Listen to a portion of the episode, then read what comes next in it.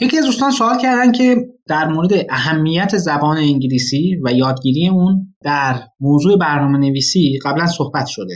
چطور میشه حالا این رو یاد گرفت و اساسا زبانهای خارجی رو چطور میشه یادگیریشون رو راحتتر و بهتر پیش برد؟ در مورد اهمیت این موضوع که آره ما قبلا صحبت کردیم این چیز قابل مناقشه ای نیست.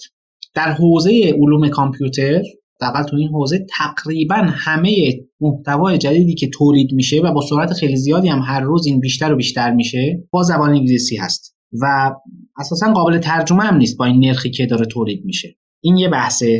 این چیزیه که اساسا نمیشه روش شکی داشت. در بقیه حوزه هم همینطوره. الان مثلا تو رشته مهندسی کنترل که رشته تحصیلی من بوده در رشته مهندسی و خیلی از رشته های فنی مهندسی در علوم پزشکی تقریبا همه نتایج به دست اومده. همه گزارش ها همه علم موجود به زبان انگلیسی ارائه میشه.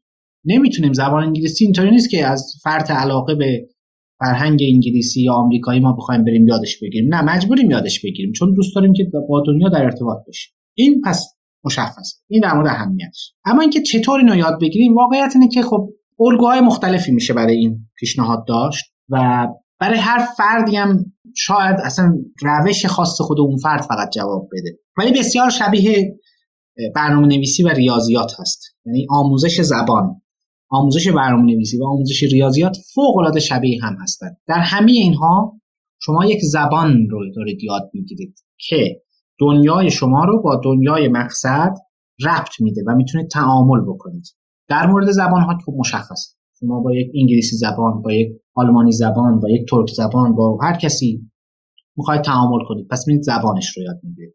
برنامه نویسی هم یه جور صحبت و برقراری ارتباط با دنیای کامپیوترها هست. ریاضیات هم یه جور صحبت و برقراری ارتباط با دنیای مفاهیم ریاضی و فیزیک اقتصاد و بقیه اینا هست. شما می‌بینید هر جایی شما می‌بینید رد پای ریاضیات هست. جهان هستی چه سیستمایی که خود هستی ساخته از اتم و ذرات زیراتمی تا کهکشان ها تا سیستم های بیولوژیکی تا سیستم های انسانی تا اقتصاد تا سیاست. در همه اینها ریاضیات حاکمه. شما وقتی بخواید این پدیده ها رو مطالعه کنید مجبورید که ریاضیات رو یاد بگیرید. خاطر همین که ریاضیات درس پایه همه رشته ها هست همه جا می‌خونن این شاید یه شیمی رو نخونن مهم نیست. ولی ریاضیات همه می‌خونن باید بلد باشن. دیگه شما می‌تونید تصور کنید یه نفر به عنوان مثال اقتصاددان باشه ریاضیات بلد نباشه نه باید بلد باشه.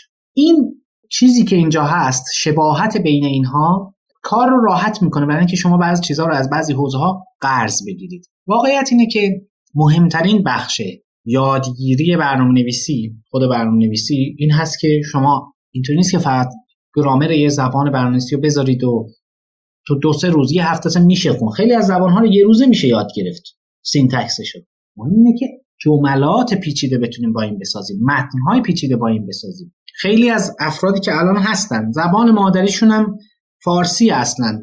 صبح تا شب هم فارسی دارن صحبت می‌کنن. بهشون میگین که یه پنج پاراگراف مطلب بنویسید نمی‌تونن. این فرد فارسی رو بلده. خیلی هم خوب صحبت می‌کنه. اما نوشتار فارسی رو مشکل داره. چرا؟ چون استفاده نکرده. از این زبان برای نوشتن استفاده نکرد ورزیده نشده به اندازه کافی. مثل کسیه که اصلا یه سال میره کلاس مثلا زبان برنامه‌نویسی X رو هرچی یاد می‌گیره بعد بهش خب بیا این پروژه رو انجام بده. میمونه. مثل انشا نوشتنه. یعنی باید قابلیت ساخت داشته باشه. و خب این طبیعتا اینطوریه که شما باید اول syntax رو یاد بگیرید. اونم به مرور. همه syntax رو یه روزه یاد نمی‌گیرن. یه هفته یاد نمی‌گیرن. باید استفاده بشه ازش. نمونه پروژه باید ببینید بخونید تحت آموزش باشید. پروژه های مختلف رو سورسش رو بخونید. این خوندن خیلی مهمه. چون معنی میده به همه اون تئوری هایی که یاد گرفتید. در نهایت پروژه های کوچیک رو یواش یواش خودش باید انجام بده و بره به سمت پروژه های بزرگ و بزرگ و بزرگ. این اون چیزیه که باید اتفاق بیفته. تو یاد گرفتن زبان هم همینطوره. همین الان ما خیلی از ما فارسی رو بلد نیستیم. بلد هستیم ولی 95 درصد دانشمون. اینطوری نیست که بتونیم مثلا خوب بنویسیم. یا حتی خوب صحبت بکنیم. بلدیم دانش 90 درصدی داریم ولی کافی نیست برای مثلا نویسنده شدن. البته نویسندگی خب یه فاز هنری و اینام داره با اونش کاری نداریم. حتی در حالت گزارش نوشتن که باید بلد باشیم. نیستیم. خیلی از دانشجوها من می‌بینم دانشجویان تحصیلات تکمیلی هم ولی زبان رو مسلط نیست. اینم مثل همین. چرا؟ و اینکه کمتر خوندن. برای اینکه نمونه متن ندیدن. کتاب نخوندن. مقاله نخوندن. این تعارف که نداریم. نخوندن. به خاطر همینم یاد نگرفتن. و چیزی هم که می‌بینن و می‌خونن بیشتر مثلا توی توییتر و اینستاگرام و این ور اونور هست که ایراد مثلا ه و کسره داره و اشکالات مختلف املایی دیگه و رفته رفته اینو یاد می‌گیرن. شما می‌بینید که توی مقاله علمی توی پایان نامه ایراد ه کسره هست. توی کار گرافیکی چند میلیونی مثلا می‌بینید که یه همچین اشکالاتی وجود داره. چرا؟ برای اینکه دیده نشده. حالا همین موضوع ما این مشکل تو زبان فارسی داریم مطمئن باشید مشکل در زبان انگلیسی هم خواهیم داشت. خیلی از افراد میگن که من این همه وقت می‌ذارم چرا نمی‌تونم؟ مثلا writing انگلیسیم چرا خوب نمیشه؟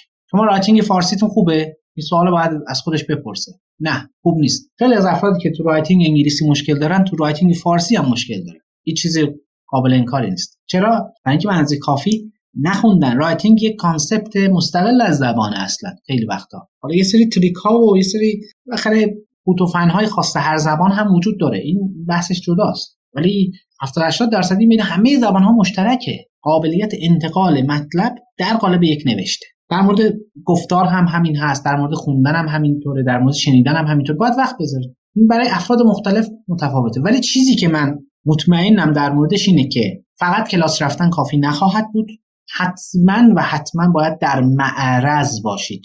یعنی چه در قالب رسانه نوشتاری چه در قالب رسانه دیداری و شنیداری. حتما باید در معرض باشید. و ترجیحاً هم خیلی یکی از چیزها مثلا این هست. شما به عنوان مثال برنامه که برای کودکان و اینا ساخته میشه درسته مفاهیمش خیلی شاید جذاب نباشه برای این. ولی برنامه هایی که برای کودکان ساخته میشه در غرب نوعا زبان ساده تری داره. ولی کسی که می‌خواد زبان رو خوب یاد بگیره دایره واژگانش رو به مرور گسترش بده شنیدارش رو گفتارش رو اینا رو تقویت بکنه می‌تونه از برنامه های کودک شروع کنه. اصلا هیچ معنی نداره. و اتفاقا شما خیلی از مفاهیمش رو بلدید و رفته رفته یواش یواش می‌تونید اینو ببرید به سمت برنامه که برای بزرگ سالان هست. یا مثلا فرض بفرمایید شما دوست دارید جبر خطی یاد بگیرید مثلا خیلی ساده اینو برید به زبان انگلیسی یاد بگیرید کتابشو بگیرید بخونید. به زبان انگلیسی هم یه چیز جدیدی یاد می‌گیرید هم زبان رو در کنارش تقویت می‌کنید. یا جبر خطی رو بلدید باز آموزی کنید منتها این بار به زبان انگلیسی. اشکال نداره مطلب تکراری بگیرید ولی ببینید که چی میشه. یکی از چیزهای جالب این هست. مثلا الان ما هممون می‌دونیم که عنوان مثال حافظ کی بود؟ خب حداقل یه آشنایی کلی باش داری یا در مورد شهرهای ایران آثار باستانی ایران فرهنگ ایران خیلی چیزا رو می‌دونی ببینید یه انگلیسی زبان می‌خواد در مورد ایران صحبت کنه چی میگه؟ چون شما مفهوم رو می‌دونید اونجا دیگه خیالتون راحته. به شما کمک خواهد کرد که بعضی کلمات رو بهتر و دقیقتر یاد بگیرید. یعنی شنیدن و خوندن چیزی که شما همین الان می‌دونید چیه منتها به زبان دیگه است. می‌تونه کمک طبیعتا خب همراه کردن این با یک انترتینمنتی دیدن فیلمی سریالی چیزایی اینا هم می‌تونن روش های جالبی باشن برای افراد مختلف می‌تونه جواب بده. و البته فقط دریافت نیست. در معرض قرار گرفتن نیست. خودتون رو هم باید در معرض قرار بدید. بنویسید صحبت کنید. می‌دونم برای خیلی از افراد شاید سخت باشه. که اصلا با یه دوستی چیزی بشینن صحبت بکنن و اینا. ولی چاره نیست. این هم یه یکی از سختی های کار هست. یک دوستی همخونه ای همسری برادری خواهری کسی بشین اصلا صحبت کنید چه اشکالی داره؟ و البته خب این می‌تونه آسیب هم باشه. چرا؟ برای اینکه شما یه اشتباه رو اگه متوجه نشید اون طرف مقابلا متوجه نشه فکر می‌کنید درسته و تقویت میشه و مشکلاتی رو ایجاد یعنی این بعدها خیلی سخت میشه. با این حال این هم خالی از فایده نیست. مطمئنا مفیده. اگه دسترسی داشتید حالا پلتفرمایی هست برای این کار. اگه دسترسی داشتید با افراد نیتیو صحبت کنید در ارتباط باشید. این هم می‌تونه خیلی خیلی کمک کننده باشه. در حال این تکنیک ها هستن و طبیعتا شاید افراد پیشنهادهای دیگه ای داشته باشن. من اینها رو دیدم و به نظرم جالب بوده و می‌تونه مفید باشه و قطعا برای افراد مختلف می‌تونه عوض بشه. و البته اگه پیشنهاد چیزی هم داشتید هر جا که حالا اینو می‌بینید و میشنوید این اپیزود رو پیشنهادهای خودتون هم بگید. شاید دیگران هم قابل استفاده باشه.